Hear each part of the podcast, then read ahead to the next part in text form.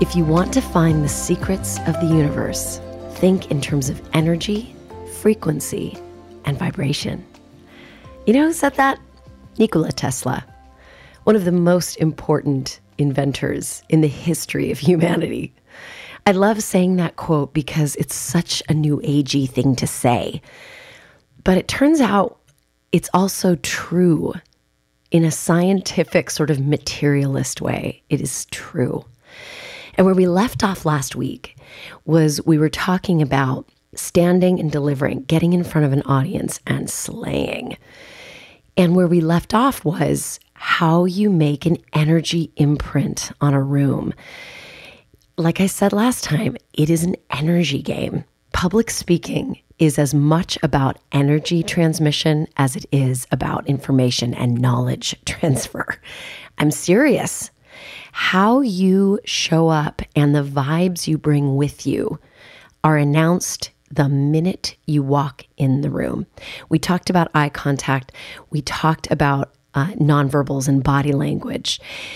But where I want to pick up on is that handoff we discussed the handoff between little scared you and big, resonant, amazing you. And I want to go a little bit deeper into that. It's funny if I, when I'm working with a client, if there's any way to do this, I have them meet me at the venue where they're going to do whatever talk or do whatever thing they're going to be doing, whether it's a television appearance or talk or whatever. If it's possible, I like to get into the venue early with my client and have them stand on the stage and look out into the empty room. And I like to have them do that, number one, because it's a lot to take in for the first time when you haven't been to the venue. And it can be triggering for some people. But also, I want them to imprint a sense of ownership and belonging on that space, on that stage, in that room. And I like to make it fun. It should feel playful because what the process of imprinting energy is, is reminding ourselves mentally, spiritually, emotionally, physically that the minute it is our turn to speak, it's our house, right? It is our party. Welcome to my house. Basically, when an audience looks up on stage and they see someone that is treating them, the venue, the event, the moment, as if it's their party and you're invited and we're going to have a good time. Or, you know, it's our cozy conversation and you're invited and we're going to have a good time. The audience just loves it. They can relax knowing that you're in charge. So, whenever possible, get on stage, get in the room where you're going to be presenting or communicating, and try and imprint this is my house. This is my scene. I get to determine what the vibes are. And it also forces you, in a sense, to commit to an intention. What are your vibes? What game are you running here? I saw someone on stage. This was a couple years ago, maybe actually, maybe a year and a half ago. And she got on stage, and you could tell immediately that by her facial expression, uh, I'm I'm like a super reader of micro expressions, so maybe it wasn't obvious to anybody but me. But you could tell she just had this kind of look on her face, like I don't really want to be here. My content sucks.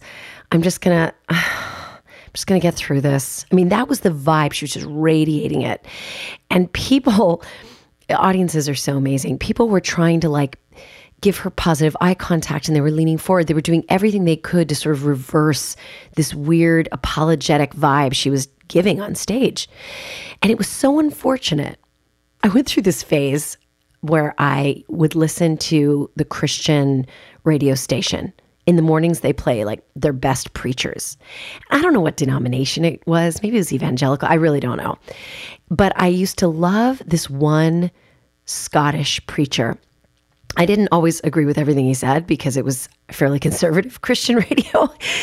But the man could preach, y'all. I mean, he could preach. Still can. I think he's still on. Listen, you hear a good preacher, you learn a lot about the art of a great talk. I'm I'm serious. And this one guy gave this sermon. I don't know if that's what they call it outside of Catholicism. I'm pretty sure it is. Anyway, this guy's giving this sermon, and he was saying that when he was a young preacher, this older preacher came to watch him and mentor him. He was kind of a gruff old guy. And I'm not going to try and do the Scottish accent because I think you'll lose respect for me if I do that because it's really bad. Anyway, so the young preacher's like, "Okay, I've got my I've got my talk, I've got my notes." And he's kind of about to go in front of the congregation. And the older sort of cross gruff elder statesman preacher comes up to him and he's like, "How you feeling?"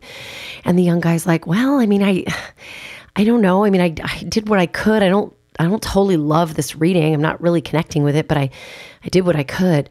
And the old preacher leans in and he goes, "You listen here, young man. Whether you have mincemeat or sirloin, you get up on that stage, you get up on that pulpit, and you serve it as if it were the best thing you've ever seen in your life.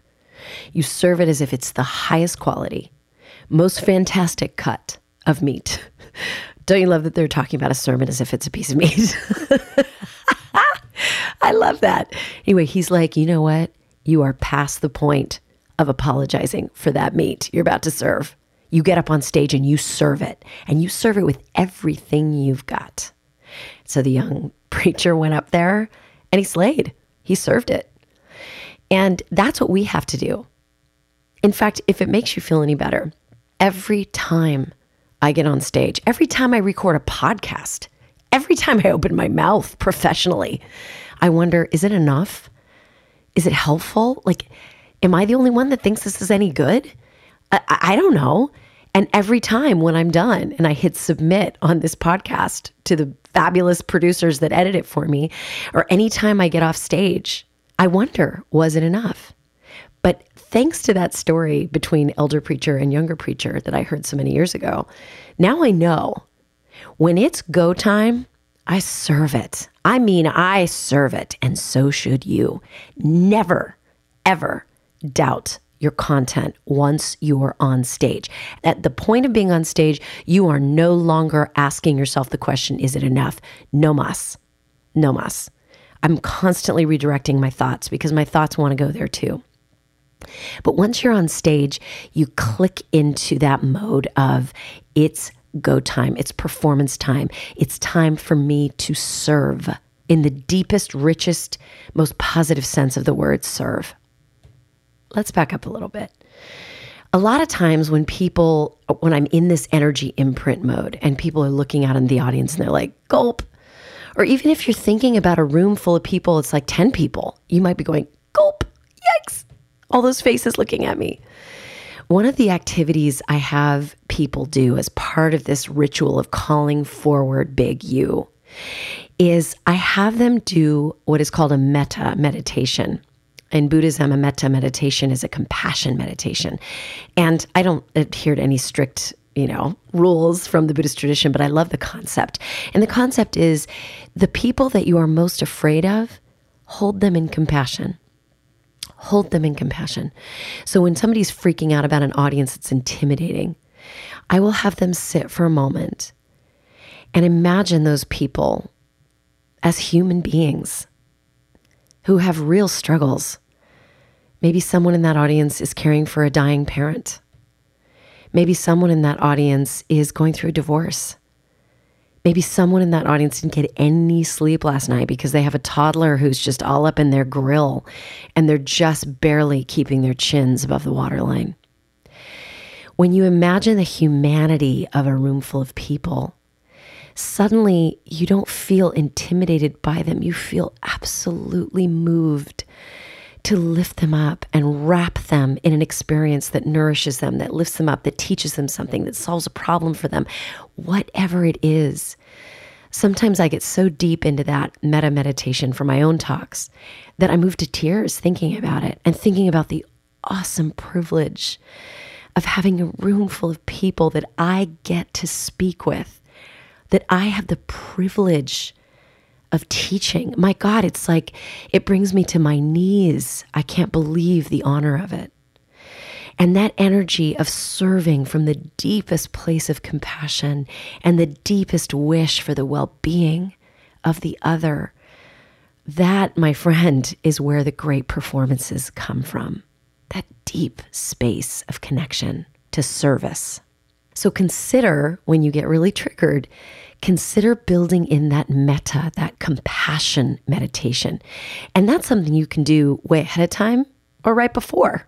In fact, a lot of these things that I'm talking about, you can do them every day for a week, or you could do them three minutes before you walk on stage. It matters not. What I'm giving you are tools. When you use these tools, totally up to you. The other tool I want you to know about, it's and, and I, it took me the longest time to own up to this ritual that I do in preparation because it's super nerdy sounding. It's super like Dear Diary sounding, but it works. I'm convinced it works. What I will do before I go on stage is, and I do this in my car usually, or if there's a like quiet green room where I'm the only person, I'll do it.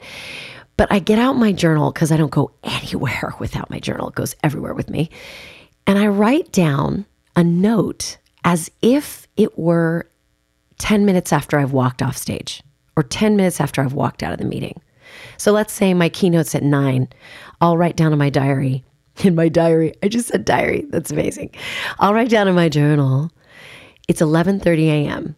I've just finished my talk. I had a line of people to talk with afterwards that I connected with that I absolutely loved. The talk worked. It was so helpful for them. We connected. I could see their faces light up with recognition, with illumination, with understanding. It was pure joy. I loved it.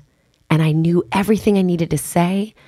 I even got a few things out that I didn't even know I had in me that were really helpful for some people. And I slayed, and they loved it, and I loved them.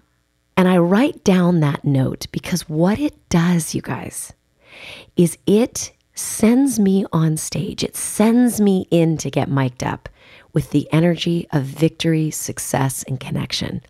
So I walk into that stage situation knowing I've already slayed. I've seen the movie and the movie ends great. So it lets me relax and I'm lit up from within knowing that I have already slayed. I know it's crazy. It's like time travel. And as I'm getting mic'd up, I'm so happy. I'm so grateful. I'm so thrilled that it worked, even though it hasn't happened yet. In fact, I've had, you know, the people that mic you up, they uh, will sometimes comment like, God, you seem so happy. Like most people are very quiet at this stage. And it's because I've already seen it. And it's it worked great and everything went well.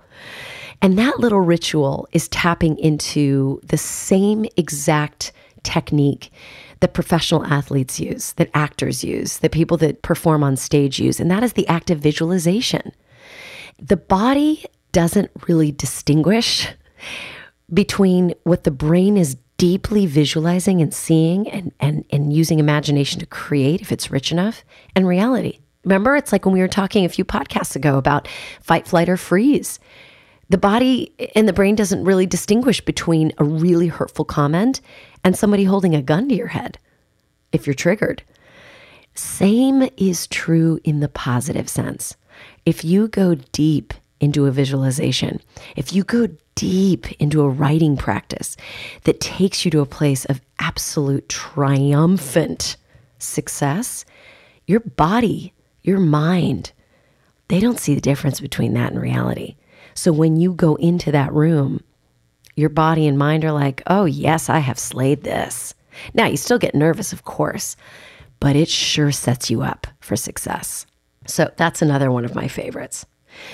Another one of my favorite things to do is I have I love mantras as you know because my mind is constantly speaking. It's like my my the language part of my brain is so cranked up all the time that I just there's just constant talking in my head. it's not somebody else's voice, don't worry, it's just my own voice. But there's just a constant running commentary. Maybe you can relate to this. And so to arrest that and settle it down, I use mantra because I can constantly bring my thoughts under control by making them line up like good little soldiers in this mantra. So, the mantra I use when I'm starting to panic before I'm going on stage is this My only job is to dot, dot, dot. So, for example, if someone is miking me up, that's when I get the most nervous. I'll say, My only job is to feel the sensation of the microphone getting clipped to my shirt or whatever. My only job is to feel my feet on the ground. My only job is to put my arms in Wonder Woman pose.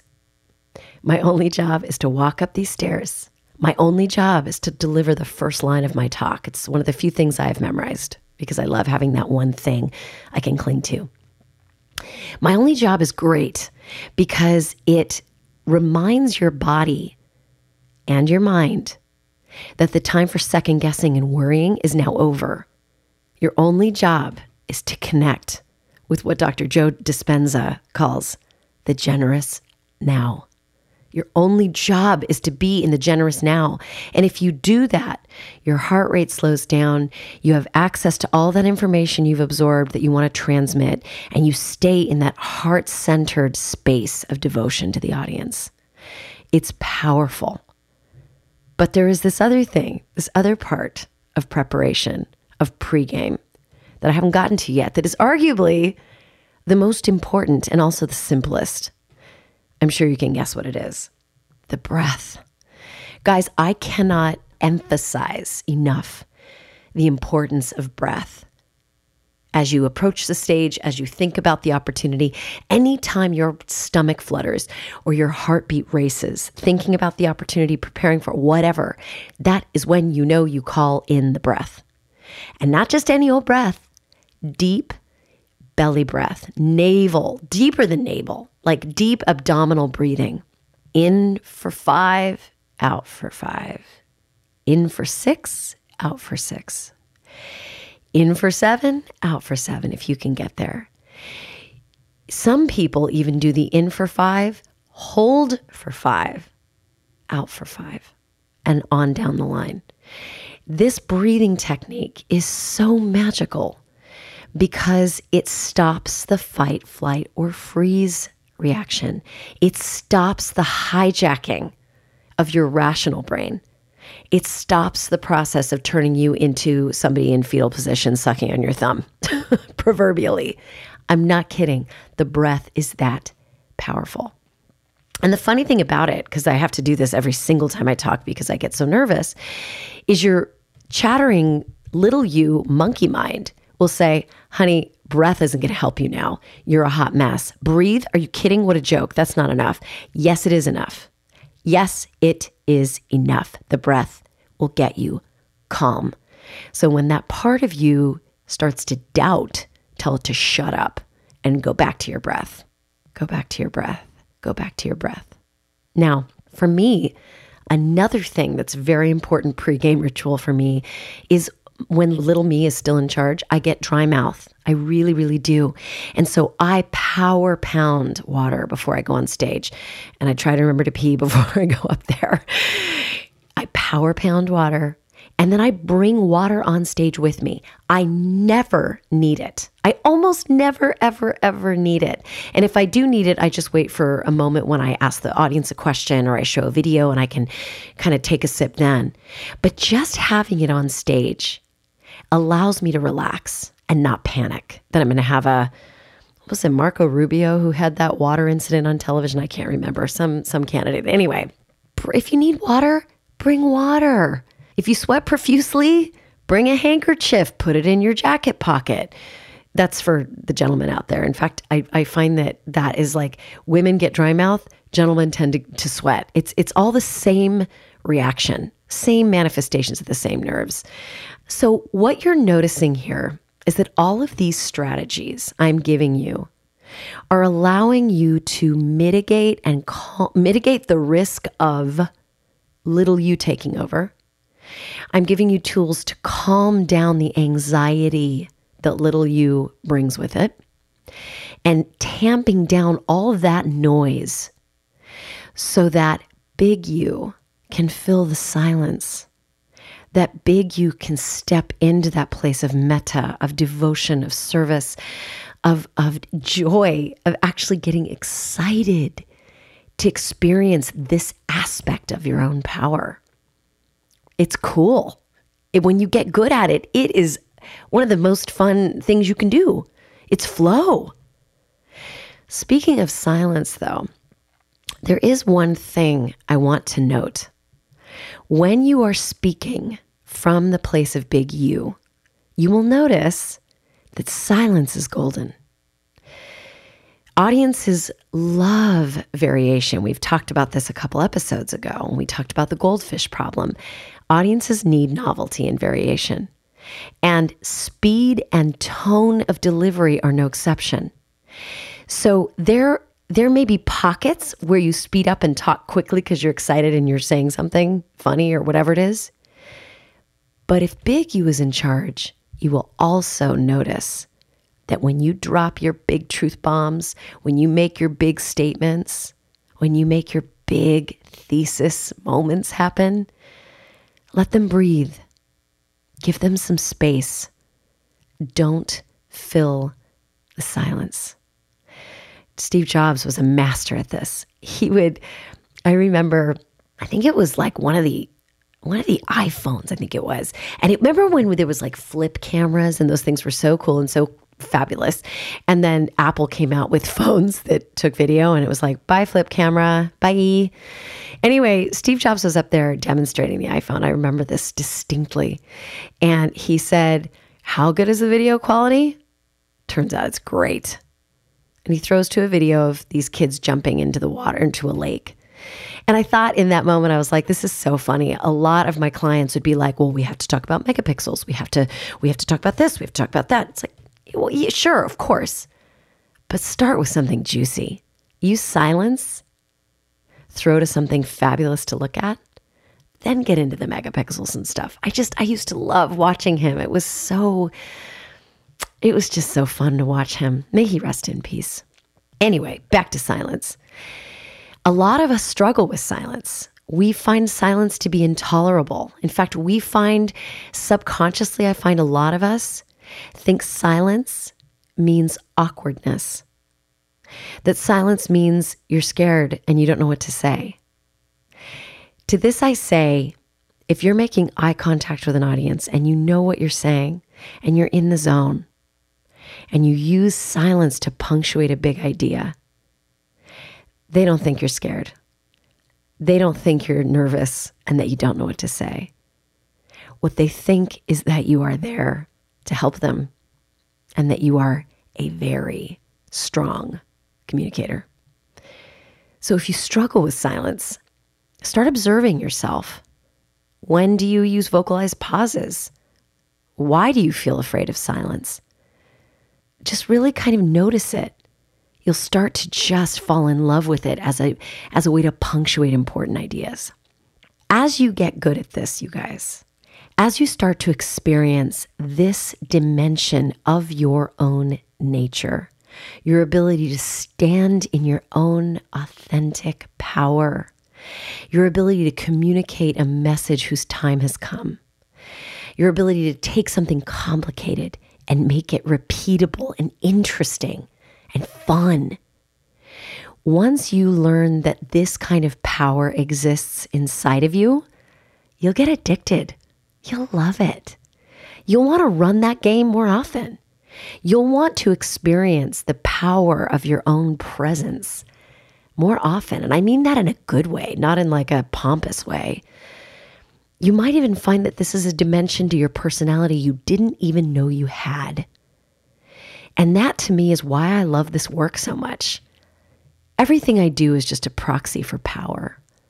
You know, all of this communication stuff, it's really just a proxy for understanding our own authentic brand of power. And that power comes forward when we empty ourselves out in devotion to somebody else, when we serve from the deepest part of who we are. That is a power no one can take from you. That is a power that I think has the capacity to change the world. And my wish for you, friends, is that this week is a power week for you. My wish is that when you get nervous and you get up to say something, that you remember that this is an aperture through which big you can shine.